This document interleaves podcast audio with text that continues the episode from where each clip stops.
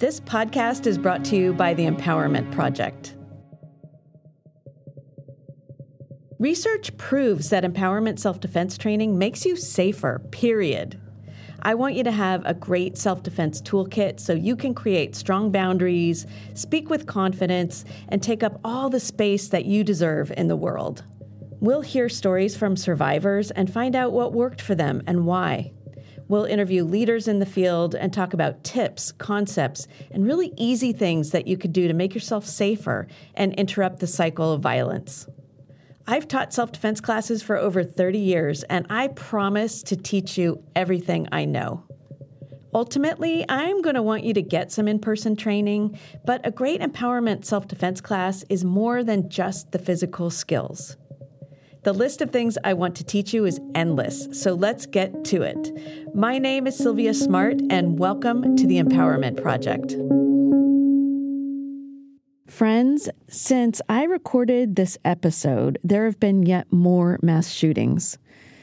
Notably, the Atlanta shooting, where eight people were murdered, six of whom were women of Asian descent.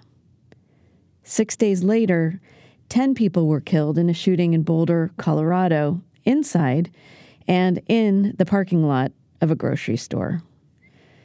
But there have been even more. Five killed in Rock Hill, South Carolina, six in Allen, Texas, five more in Essex, Maryland. Folks, the list goes on.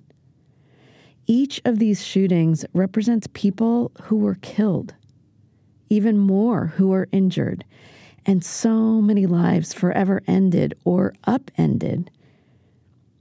These mass shootings receive a lot of media attention in our country, but did you know that more than two-thirds of gun deaths in the U S are suicides? Gun violence, folks, it's a health crisis, and not just in our country. For example, Brazil, the U S, Mexico, Venezuela, Colombia, and Guatemala made up half of the gun deaths worldwide in twenty sixteen. Easy access to firearms. Firearms that are meant to kill people. Lax gun laws, mental health crises, toxic masculinity, these are just a few of the issues related to gun deaths. We've got to get a handle on this. I know you know that. There are so many people working together to make changes. Let's add our voices to support their efforts. Between now and when we finally end gun violence, if you want active shooter survival skill training, I offer classes on Zoom. You can go to my website, naga community dot com, N A G A community dot com, and you'll find a link to the upcoming classes and dates in the navigation bar if that's something that you're interested in. I don't like teaching these classes because honestly, I can't stand thinking about it, but I do it because when you know what your options are and you act quickly, you can save lives. And that, my friends, makes this training vital. So listen to this episode, take my class, or find another class and get prepared. My hope, my deepest hope, is that you never need to know or use any of this. Okay, take a deep breath. And let's get started. Hi, everyone, and welcome back. In today's episode, I'm going to tell you everything I know about how to survive an active shooter event. The likelihood of this happening to any of us is very slim, but knowing what to do and being able to act decisively and quickly is known to save lives. So it's in that spirit that I present this episode on the Empowerment Podcast by Naga, Surviving an Active Shooter Event. This is my least favorite class to teach. I don't like that mass shootings are a thing. I wish that all of us lived in a world where these types of things never happened, but they do. So I go around to organizations and corporations whenever they ask, and I share with them what I know. My hope is that by doing these trainings, should one of us ever be in such a scenario that we know what it takes to stay safe and maybe even lead others to safety as well. I have a ground rule for you, which is take care of yourself. We'll have a few breathing breaks, but do whatever you need to do, knowing that this can be really hard stuff to think about and to learn about. I want to start with a disclaimer. I have sat in on trainings with the F B I and with a group called InfraGard. I've done a lot of reading, watching training videos, talking, and reflecting about this topic. I do not represent any organization or anyone other than myself. And I want to let you know about links. I will be mentioning reports and training videos, and I will post links to all of the things I mention in the description of this episode. Also, the Empowerment Podcast by Naga has a corresponding Facebook group. Look for The Empowerment Project and answer the questions, and we'll approve you as a group member. This is a safe space for you to ask questions and share your successes, but I want you to know I'll also post the links there as well. I wanted you to know, before we really get started, what my bias is in this talk, in this episode.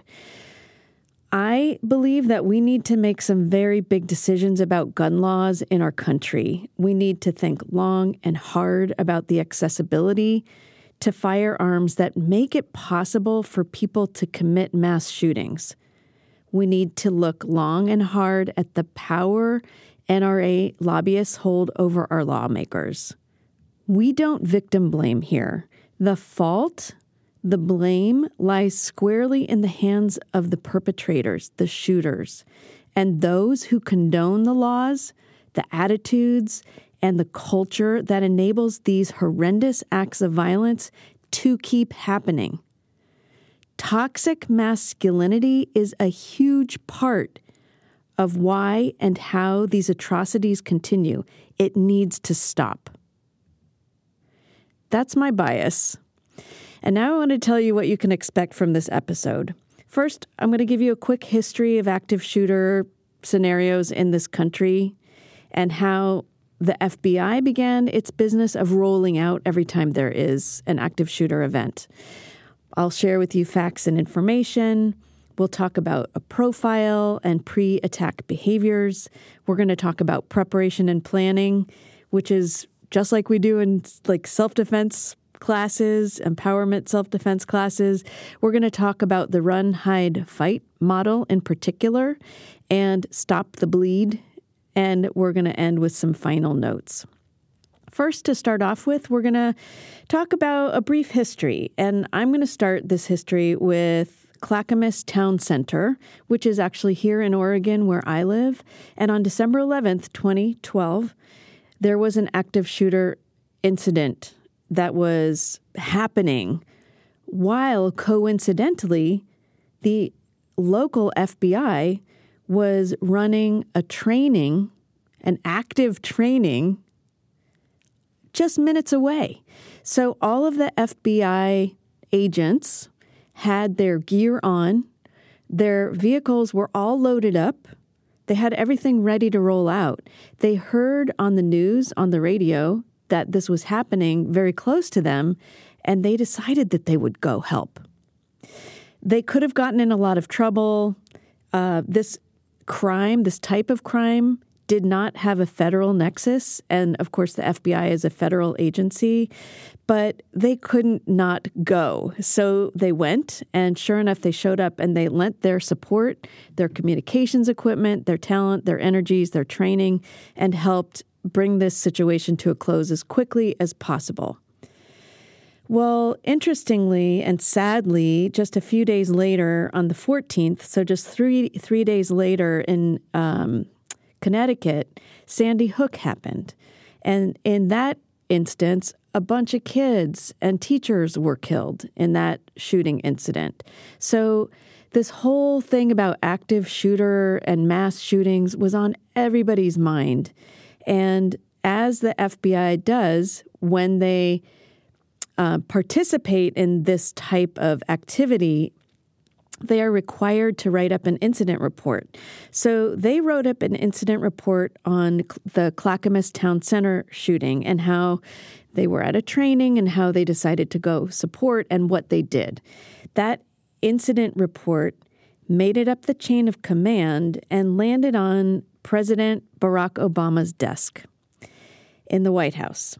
And with Congress and a ton of support of Congress, because these two incidents had occurred so closely together and so many people were crying out. The White House initiative called Now is the Time was put into the, the law with Congress supporting it and funding it.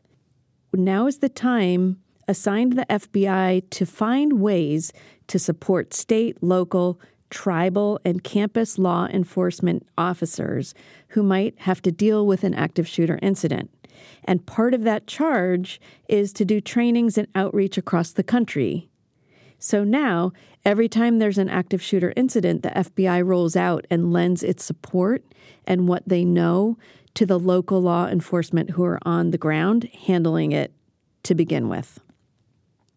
Let's talk about what an active shooter incident is. An active shooter is an individual actively engaged in killing or attempting to kill people in a populated area. The event is unpredictable and it evolves very quickly. So, knowing what to do and making fast decisions can save lives. And that's why, even though I don't like to do these presentations, I do them because it can save lives if we, God forbid, any of us is in this situation, if we have heard some of this stuff, we have thought about it and what we might do to respond, then perhaps we have a chance to stay safe and possibly to help someone else. And it is important for us to talk about this kind of thing because sixty percent of incidents, of these active shooter incidents, end in five minutes or less, with about a third ending in less than two minutes. So it's fast. But the average emergency response time varies from community to community, but it's about six to twelve minutes. So if most of these incidents are done in less than five minutes, but the average response time for emergency people is six to twelve, it means that it's people like us who are on the scene, who know what to do, who may help keep ourselves and one another as safe as possible. I want to give you a, just a few facts. seventy percent of active shooter incidents happen in a business or an educational environment. Many incidents happen in small and medium-sized towns where law enforcement have limited staff and resources. ten percent of the time, the motivating factor had something to do with violence against women or one woman with whom they at once had a romantic relationship. That's the inciting factor. Let's talk about who's the target. Most of the time, in the past, shooters victimized young and old, male and female, family members, and people of all races, cultures, and religions, whoever was there. In the past, victims were most often selected at random. But we've had a few incidents recently where this does not seem to be the case. For example, the shooting at the Pulse nightclub in twenty sixteen targeted our L G B T Q plus population. The Walmart shooting in El Paso in twenty nineteen targeted our community of folks with brown skin.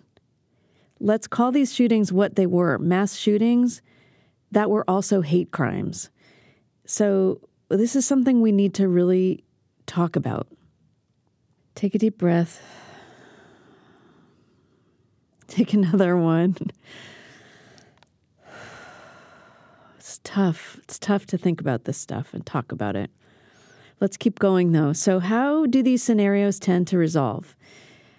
About two-thirds of the incidents are over before police arrive.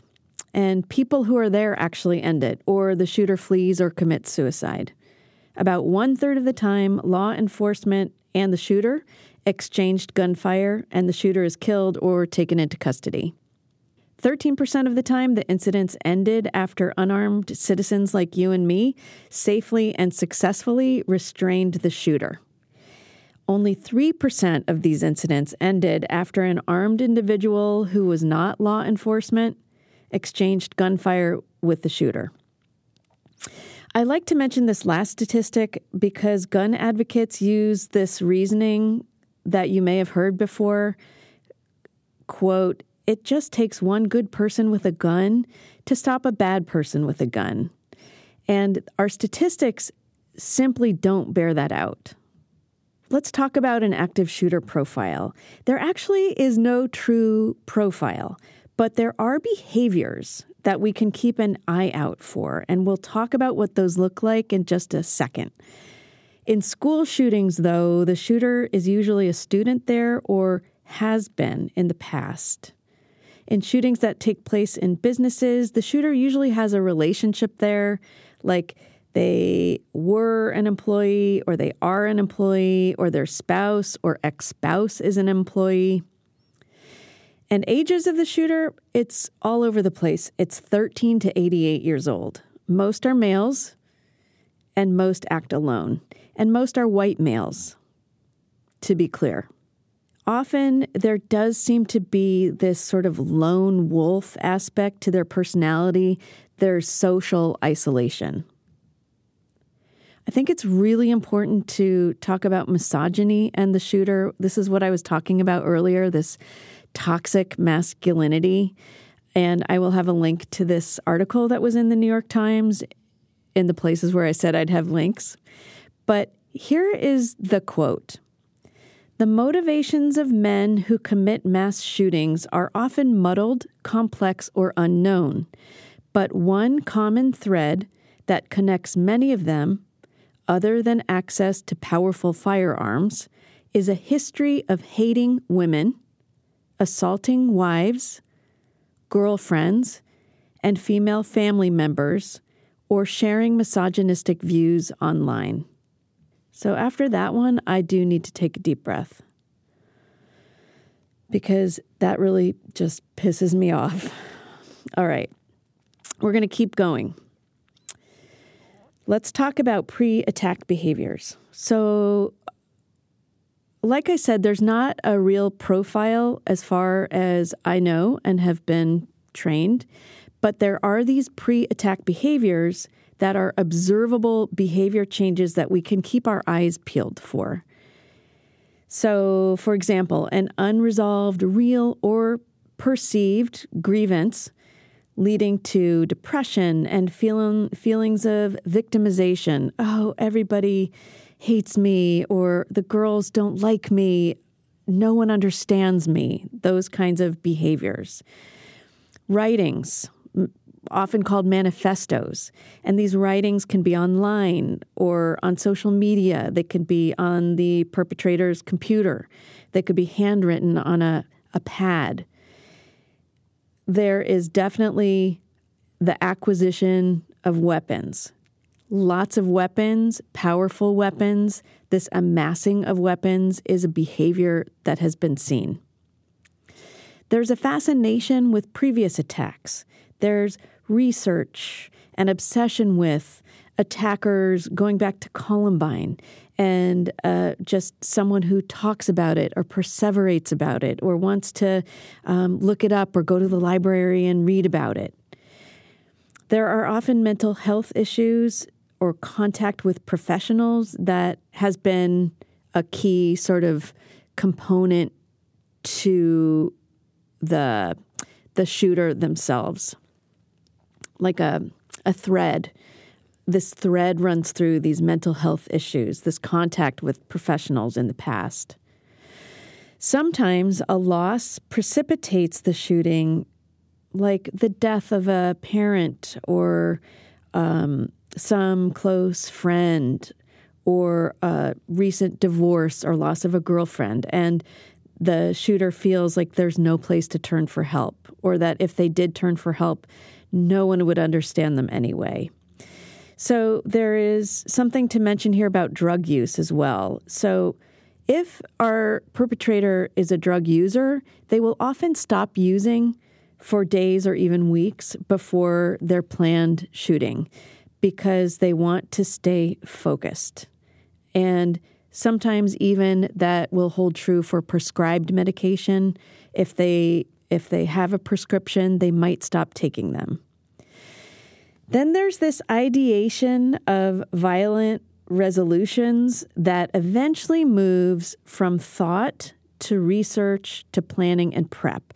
So something that someone mentions and maybe thinks about sometimes turns into actually going to the library, going on Google, starting to write that manifesto and making some plans and gathering weapons and looking at schedules and trying to figure out the best time and actively preparing. Another pre-attack behavior is extreme recklessness. So driving really fast or swerving around on the highway on a motorcycle because they're getting ready to die anyway, and they're just feeling, I don't want to use the word feeling because I don't know, but it seems that that behavior has something to do with being imbalanced and this plan that they're hatching.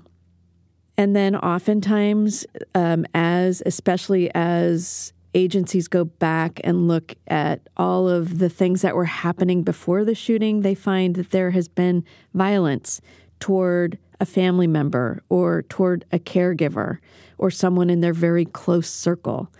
And that can be a telltale sign. Let's talk about Umpqua Community College, the shooting that happened there in October of twenty fifteen. The shooter there, that was here in Oregon as well, the shooter there had a manifesto, which hasn't been published, but it was very thick. It described a very disturbed kid living in a world of failed relationships, girls not responding to his advances, feeling isolated, different, and oppressed. Oppressed, right? Like victimized, like I mentioned before, like no one understands me, no one gets me, the girls don't like me. So th- this shooter went into the classroom and handed that manifesto in a manila envelope to one of the students in the class and told them to go outside to the front of the school and to wait there until officers arrived and to hand them his manifesto. And then he proceeded to shoot in the classroom. But F B I and other law enforcement got access to this manifesto, and they have pored over it with a fine-tooth comb, looking specifically, well, at all the information, at all the data, and all of the behaviors, but looking also for where there could have been some community intervention as prevention. Sheriff Hanlon, who was the The officer in charge at the scene, said in hindsight he wished that he had been aware of all the people in his community who need a friend, who are feeling this way, who feel misunderstood, and that his what one of the things that he really has wanted to do is to create a different kind of community with more safety nets. Um, as we know, people are all sorts of good and bad. And this is also a person who um, described Sandy Hook as being fake, that it didn't really happen, that it was all uh, for show. And he also does not believe in gun control. So I don't know that that information that I have is maybe older. He may have changed his tune by now. I don't know. But we're all a kind of a mixture of all sorts of things. And so he Uh, can hold these two beliefs about prevention, about taking care of people in the community, and also not believing that another shooting actually happened. Let's talk about threat assessment because it works. And what do I mean by that? Threat assessment is when people can come together and have confidential conversations about concerning behaviors they notice. For example, people at schools and businesses can meet together and share information about students or employees that are maybe doing odd things or exhibiting possible red flags. So us, people, like us, bystanders, we're in the best situation to detect and recognize these behaviors at a very local level. And as you know, one of our self-defense tools, one of the most important ones, is to communicate. By telling and speaking up. So when we speak up, when our body is warning us that something's wrong, when we're noticing behaviors that are off, red flags, by telling, that helps to keep us safer, but it can also go a long, long, long way towards helping others stay safer too. We can help create safer communities. Successful threat management includes a lot of long-term care. Uh, it's a huge conversation and one that is ongoing, and it's a multitude of mental health care, social services that can come together and really provide safety net. We need the funding for that. We really, really need to create safer communities. But threat assessment does work when people are talking with one another. The recommendation from the F B I is if you hear something, say something. If you know something, say something, which makes sense. And I've talked here about planning. You know my story if you've heard my other episodes about fire drills. Fire drills work. Fire drills work because we go through our plan, we go through the steps, we go down the hallway, we follow in single file formation out the door, down the hallway, down the stairs, meeting our teacher out in the corner of the playground. And we practice that over and over again when we're not scared. And then when we're scared, because there's a fire, there's smoke, and we can't see, we hear someone yelling, we hear sirens, we see flames. Even though we're scared, our body knows what to do because we've practiced and we've planned, and that kicks in. So there's nothing different than fire drills and self-defense and preparation and planning and fire drills, I already said that, and um, an active shooter and just knowing what seems to keep people safe and leads to success with getting out. So the F B I recommends run, hide, fight, this model of run, hide, fight. And that, since that is the program that they endorsed, that's the one that I'm going to talk about. But the point is, the more we plan and train, the better prepared we're going to be. So what about you as a planner? Think about it. Talk about it. If it's on you, what are you going to do? What are you or aren't you comfortable with? Think through and recognize what your tools and strengths are, because all of us are going to have different strengths and different tools, right? If you work in a specific building and you and I are there, you're going to know where the exits are and how to best get out or where to hide, whereas I might be a little more like, I don't know where the best place is, but you might know. So we all have our own strengths and skills. Consider that you will have to be willing to make a decision, and a very quick one. Because remember, I'm going to say this again, making a quick decision and taking action saves lives in active shooter scenarios. We can practice going through situations in our mind. Become a planner. And what do I mean by that? Be aware of your surroundings. This is a self-defense strategy, right? Just know where you are. Know where the exits are. Know where the stairs are if you're in any given building, at the movies or in a new building giving a presentation downtown. Know, you know, if you're out um, and the store, you're in a mall and stores are starting to close down, know where the lights are on, which stores, you know, where are the exits out to the street. This is our self-defense. As an example, I like to use this one. When you fly someplace on a plane, actually listen to the safety presentation. I want you to be the one who looks around and knows where the nearest exit is. You know how they say, like, sometimes the nearest exit may be behind you. I want you to be the person who sort of sits up in your seat and looks in front of you to check out where the exits are, and you turn around and you look behind you to see where those exits are, and you figure out which one is closest. So maybe you can be the person who points everyone to the nearest exit, or at least know which one is quicker so you can get out, right? This is safety. It's not paranoia. It's just planning. So run, hide, fight is the exact same premise. When you work through your plan, you act with purpose. Like, you decide quickly, all right, I'm going to run. Then you run, right? You don't doubt yourself. You don't second guess. You just do it. Whew, take a break, a little breath here. You're doing great. You're sticking with me. Thank you. Let's talk about run, you know, this option of running.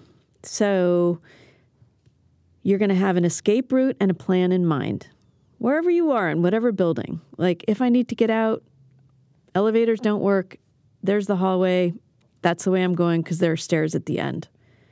You want to leave your stuff behind, your belongings. You want to just not worry about your purse, not worry about your backpack or your coat. You just want to pick up your body and run. You're going to evacuate regardless of whether others agree to follow, which I know for you and me may be really hard because we're going to want to convince other people to come with us. But what they recommend to us is just get out. If you can, help others escape if possible, but don't tarry. Don't stick around trying to have a discussion. Just say, really, you got to run. Follow me, right? Let's go. Don't stop to help the wounded, which again, for you and me, may be kind of hard, but when we stop to help the wounded, we're putting another life on the line, which is our own. And they really want us to just get out. Don't attempt to move the wounded because this is a crime scene and it's the same reason that will slow us down. We've got to go. If we're running down a hallway and we see other people running toward us, but if we heard the gunshots and we know where they are and we're running away, then see if you can keep other people from running towards the gunshots, right? Turn them. Say, the shots are being fired down to the left. Turn around, run with me this way. Let's get to the exit as fast as we can. Keep your hands visible as you leave the building. So chances are good that law enforcement won't even be there yet, but just in case they are, you don't want to be mistaken for someone who's running at them. You want to put your hands up, fingers splayed, and they may, if they are there, they may give you a quick pat down. So if you do carry a gun and you have a concealed permit, just be sure to mention it. My gun's in my purse, my gun's in my back pocket, it's in the holster under my left arm, but I've got a concealed carry permit. You know, just let them, t- just communicate. Be ready to share as much information as you can with law enforcement as you're running out. Shots fired. He was on the fourth floor, but was heading up the stairs to the fifth floor on the east wing, right? Whatever. If you saw what he was wearing, he was wearing camo gear and he had a big heavy vest on and it looked like he was carrying a bunch of stuff in his arms and had a backpack on and a black hat. Like whatever you notice, and you may not have seen anything. Only after you are in a safe place, then call nine one one. Let's talk about hiding. So hiding in this run, hide, fight scenario, hiding is our second choice. Hiding is an active choice. Have, again, situational awareness. Know where your exits are. Hide in an area that's out of the shooter's view. If you can get behind a door and block the entry, like really block it. Lock the door, barricade it, use thick stuff. If there's a window, try to get stuff up to cover the window, turn the lights out, make yourself quiet. Look for weapons you can use, weapons of opportunity, like a chair, a fire extinguisher. You're in the, you know, the break room and there's a, a pot of hot coffee. So look for those things that you can use. Silence your cell phone, including vibrate mode, and be quiet. Now, if you can't get to a, a room where you can shut the door, you can hide in place, but out of view.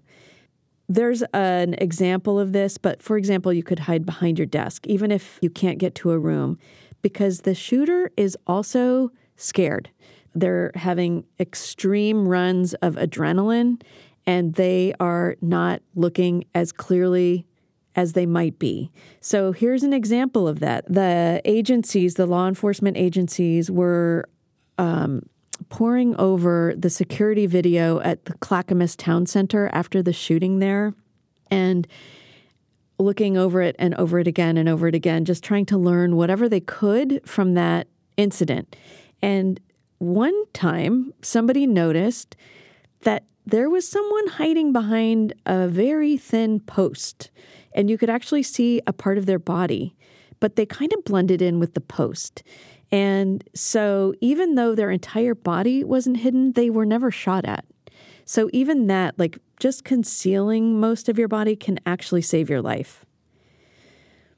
We're going to talk about texting to nine one one. So if you're hiding and you need to be quiet, you can use your phone, depending on where you're located, to text to nine one one. So, for example, I live on the West Coast. We have a big highway called I five that goes south to north and north to south.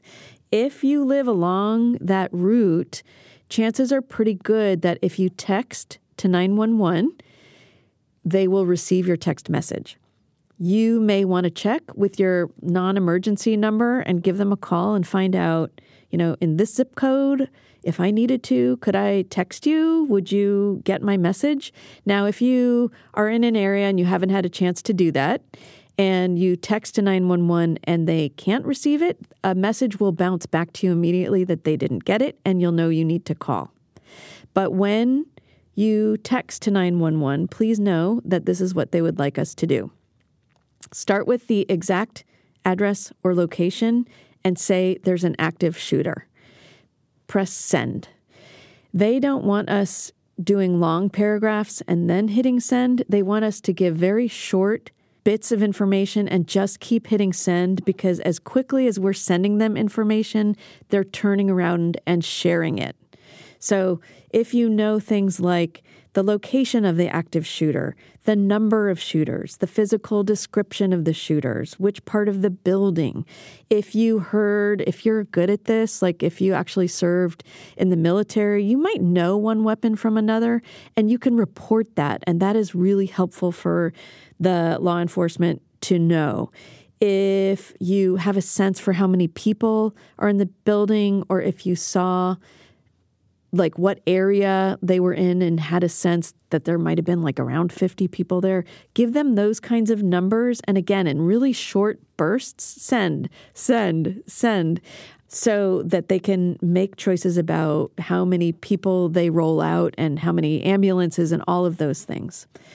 So that's how we can help by dialing nine one one. But let's talk about calling nine one one. I was asked very recently when I was giving this presentation about the safety of calling nine one one for people who are not white, like me, right? And we know, we all know that when police respond, Black, Indigenous, and people of color get harmed or killed in staggering numbers. So, in an active shooter scenario, is it okay to call the police? You know, I think I don't have like a, I'm not God here at all. I don't know, but I think that we need to really talk honestly about this. If there is one lone dude in a building who is ready to die, who is geared up with a bulletproof vest and a helmet, and who has automatic weapons, and he wants to kill as many people as he can, who else has the training to deal with that? You know, we're there, but who else besides us really has the equipment to handle that type of an attack and assault? I don't know. And again, I think this is something we need to keep talking about. And for God's sake, at the same time, we have to keep actively working towards and pushing towards real justice and equality. What a crappy situation to even have to ask is safe to call nine one one. But we do have to talk about this, because as things are, it's not just, it's not equal, and it's not fair. So I think this is an ongoing conversation that we can have together. I'm open to hearing what you have to say. Deep breath. That also is hard to think about and frustrating and angering, like all of this presentation. But let's talk about fighting. So fighting is our last resort, right? It's run, hide, fight, and in that order for a reason.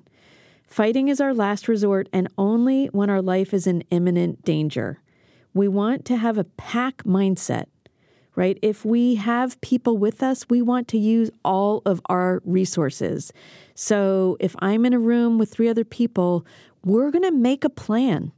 we're going to make a very specific plan. The more specific we can be, the better. And we're going to fight for real, one hundred ten percent. We want to incapacitate the shooter. We want to act with as much physical aggression as possible.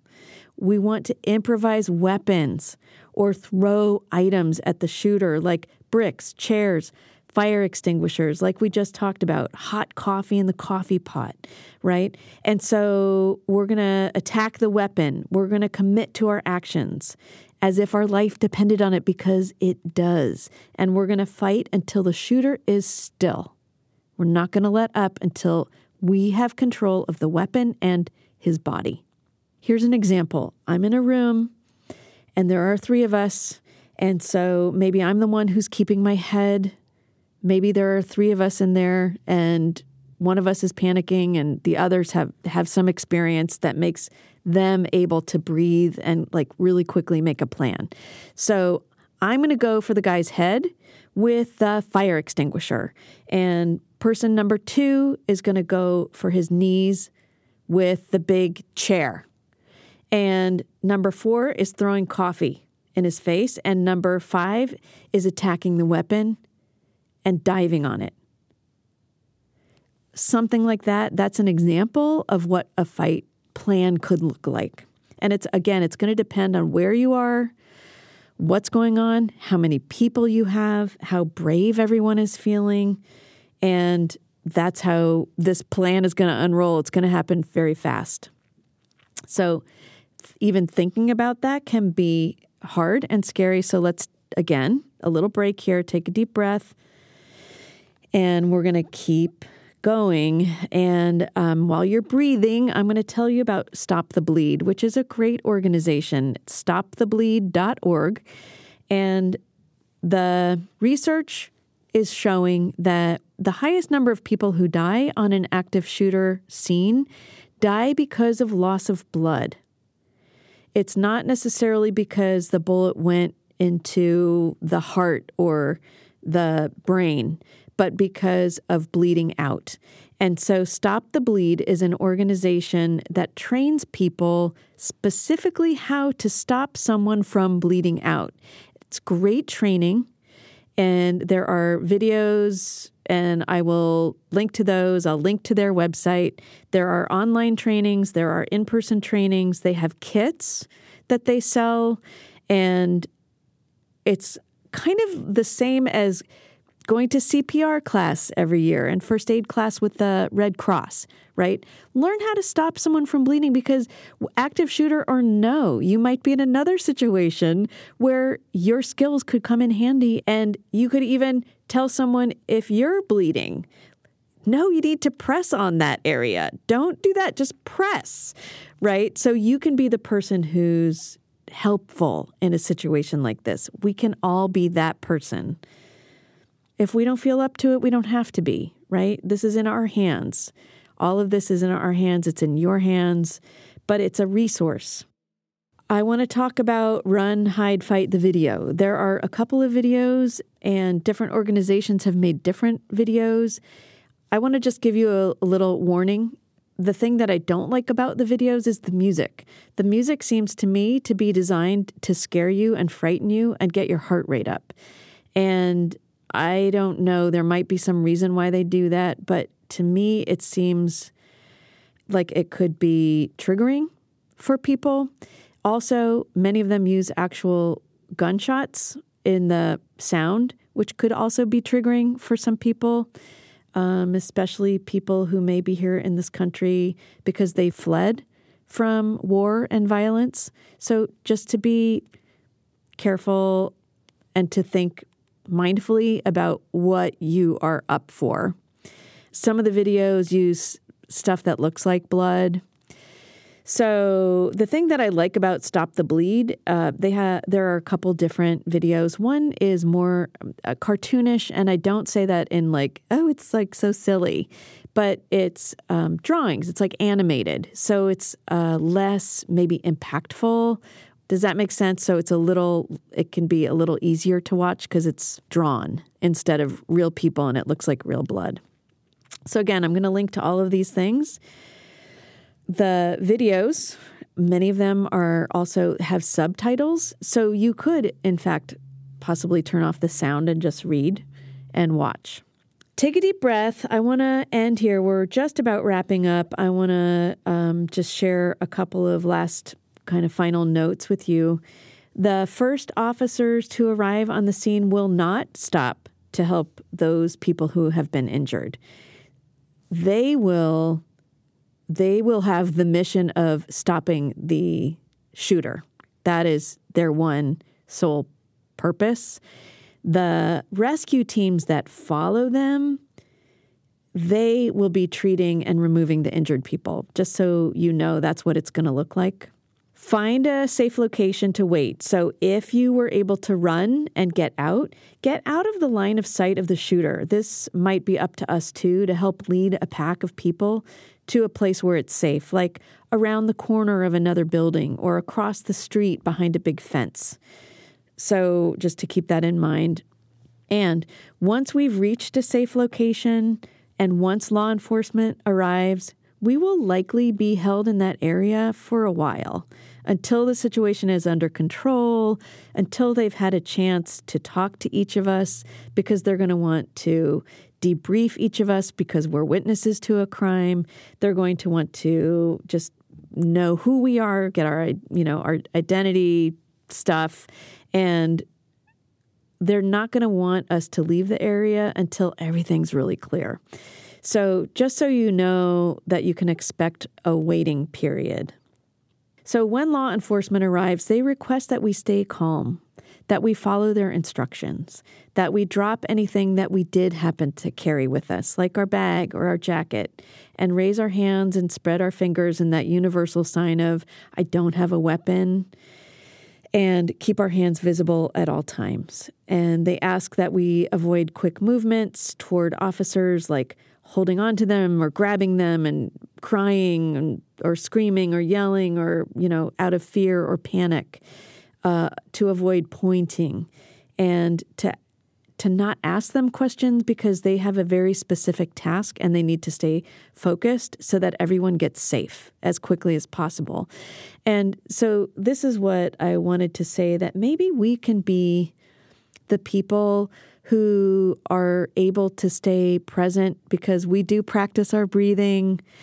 We practice our planning. You know, you've done this. You, you've you've listened to this episode. You maybe go watch some of the films and get so, the Stop the Bleed training, and you know that you can stay calm and you can portray a sense of calm. And maybe there's someone who needs their hand held.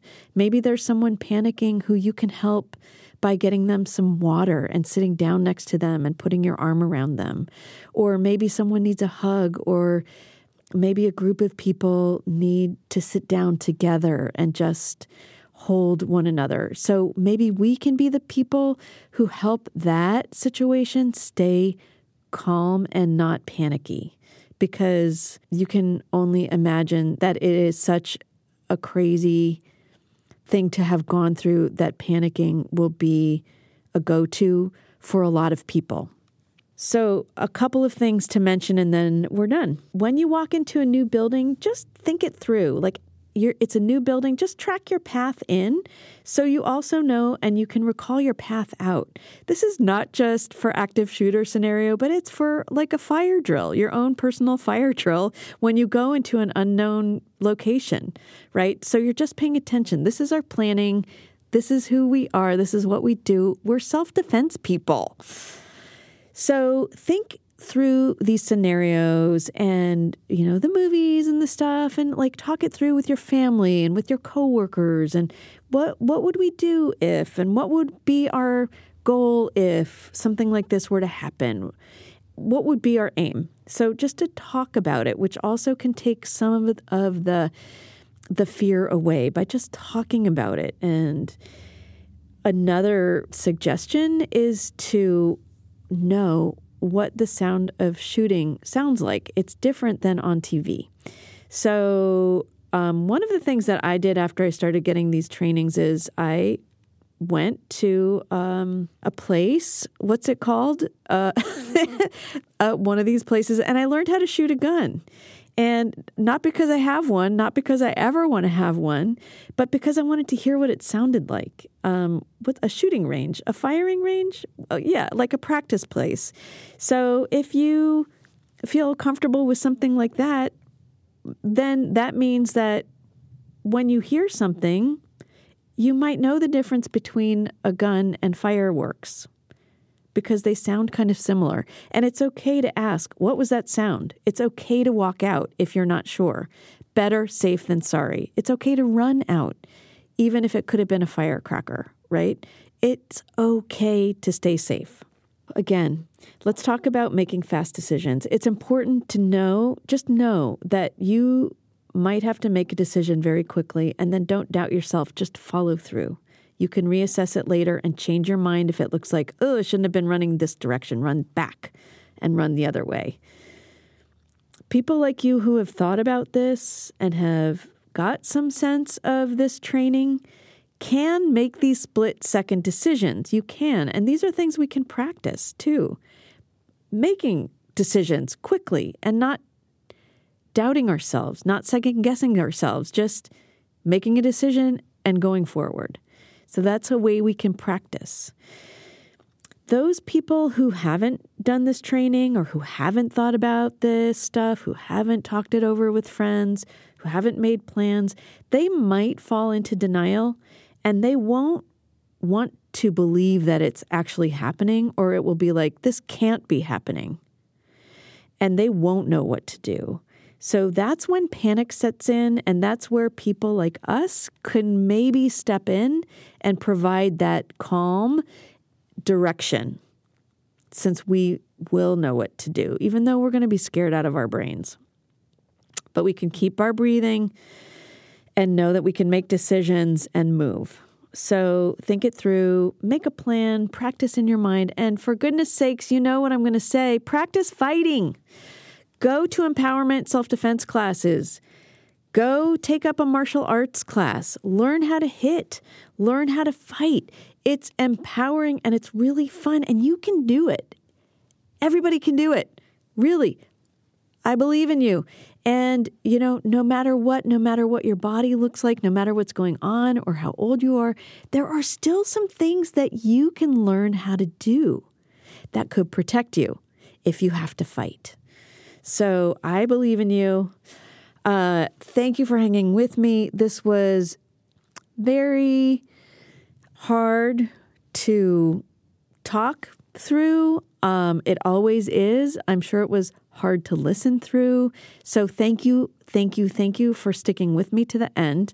And if you're here, I would really appreciate it. This podcast is a labor of love. I would really appreciate it if you would give me all your stars, review this podcast on whatever platform you use, and help other people find it. Like, tell your friends and your coworkers and your neighbors, and pass on the word. And if you haven't yet, go back and listen to episode number one and all of the other episodes. Especially at the beginning, they kind of cover some really important basic self-defense and empowerment stuff. So thank you for listening. Um, thank you, listeners. You are in my heart. Uh, my hope is that all of us stay safe, that this ongoing discussion of whether or not to call nine one one is one that gets resolved quickly, that things change, that we bring justice to our country, to our world, and that we live and breathe in peace, that we become peaceful and share that with others, so that this violence, this toxic masculinity, these situations stop happening. We can do it. Um, we can do it together. I love you all. Thank you. Bye-bye. It's affirmation time. This is how I end every self-defense class. It's kind of cheesy, but it's very cool, and this is how it works. We're going to do like a little call and response. If you can say this out loud, if you can repeat after me, do it because it's important, I think, for you to hear your own voice. But if you can't, like if you're on a crowded subway or someplace where it's embarrassing, don't worry. You can also just say it inside your head. Okay? So I'm going to say something and you're going to repeat it after me. I'm going to give you space to do that. And at the end, we're going to say yes. Here we go. Repeat after me. I am worth protecting.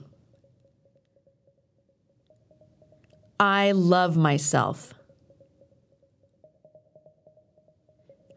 I belong. I deserve to take up space on planet Earth. I am a strong and powerful person. Yes! Woohoo! And hey, as a wrap-up, will you do me a favor? Will you do all the things that you do when there's a podcast? Like, will you tell your friends? Will you subscribe? Will you come back each week, communicate with me, review this podcast? Like, all those things to help get more bandwidth, help more people find out about it. That would be super awesome. Take a deep breath.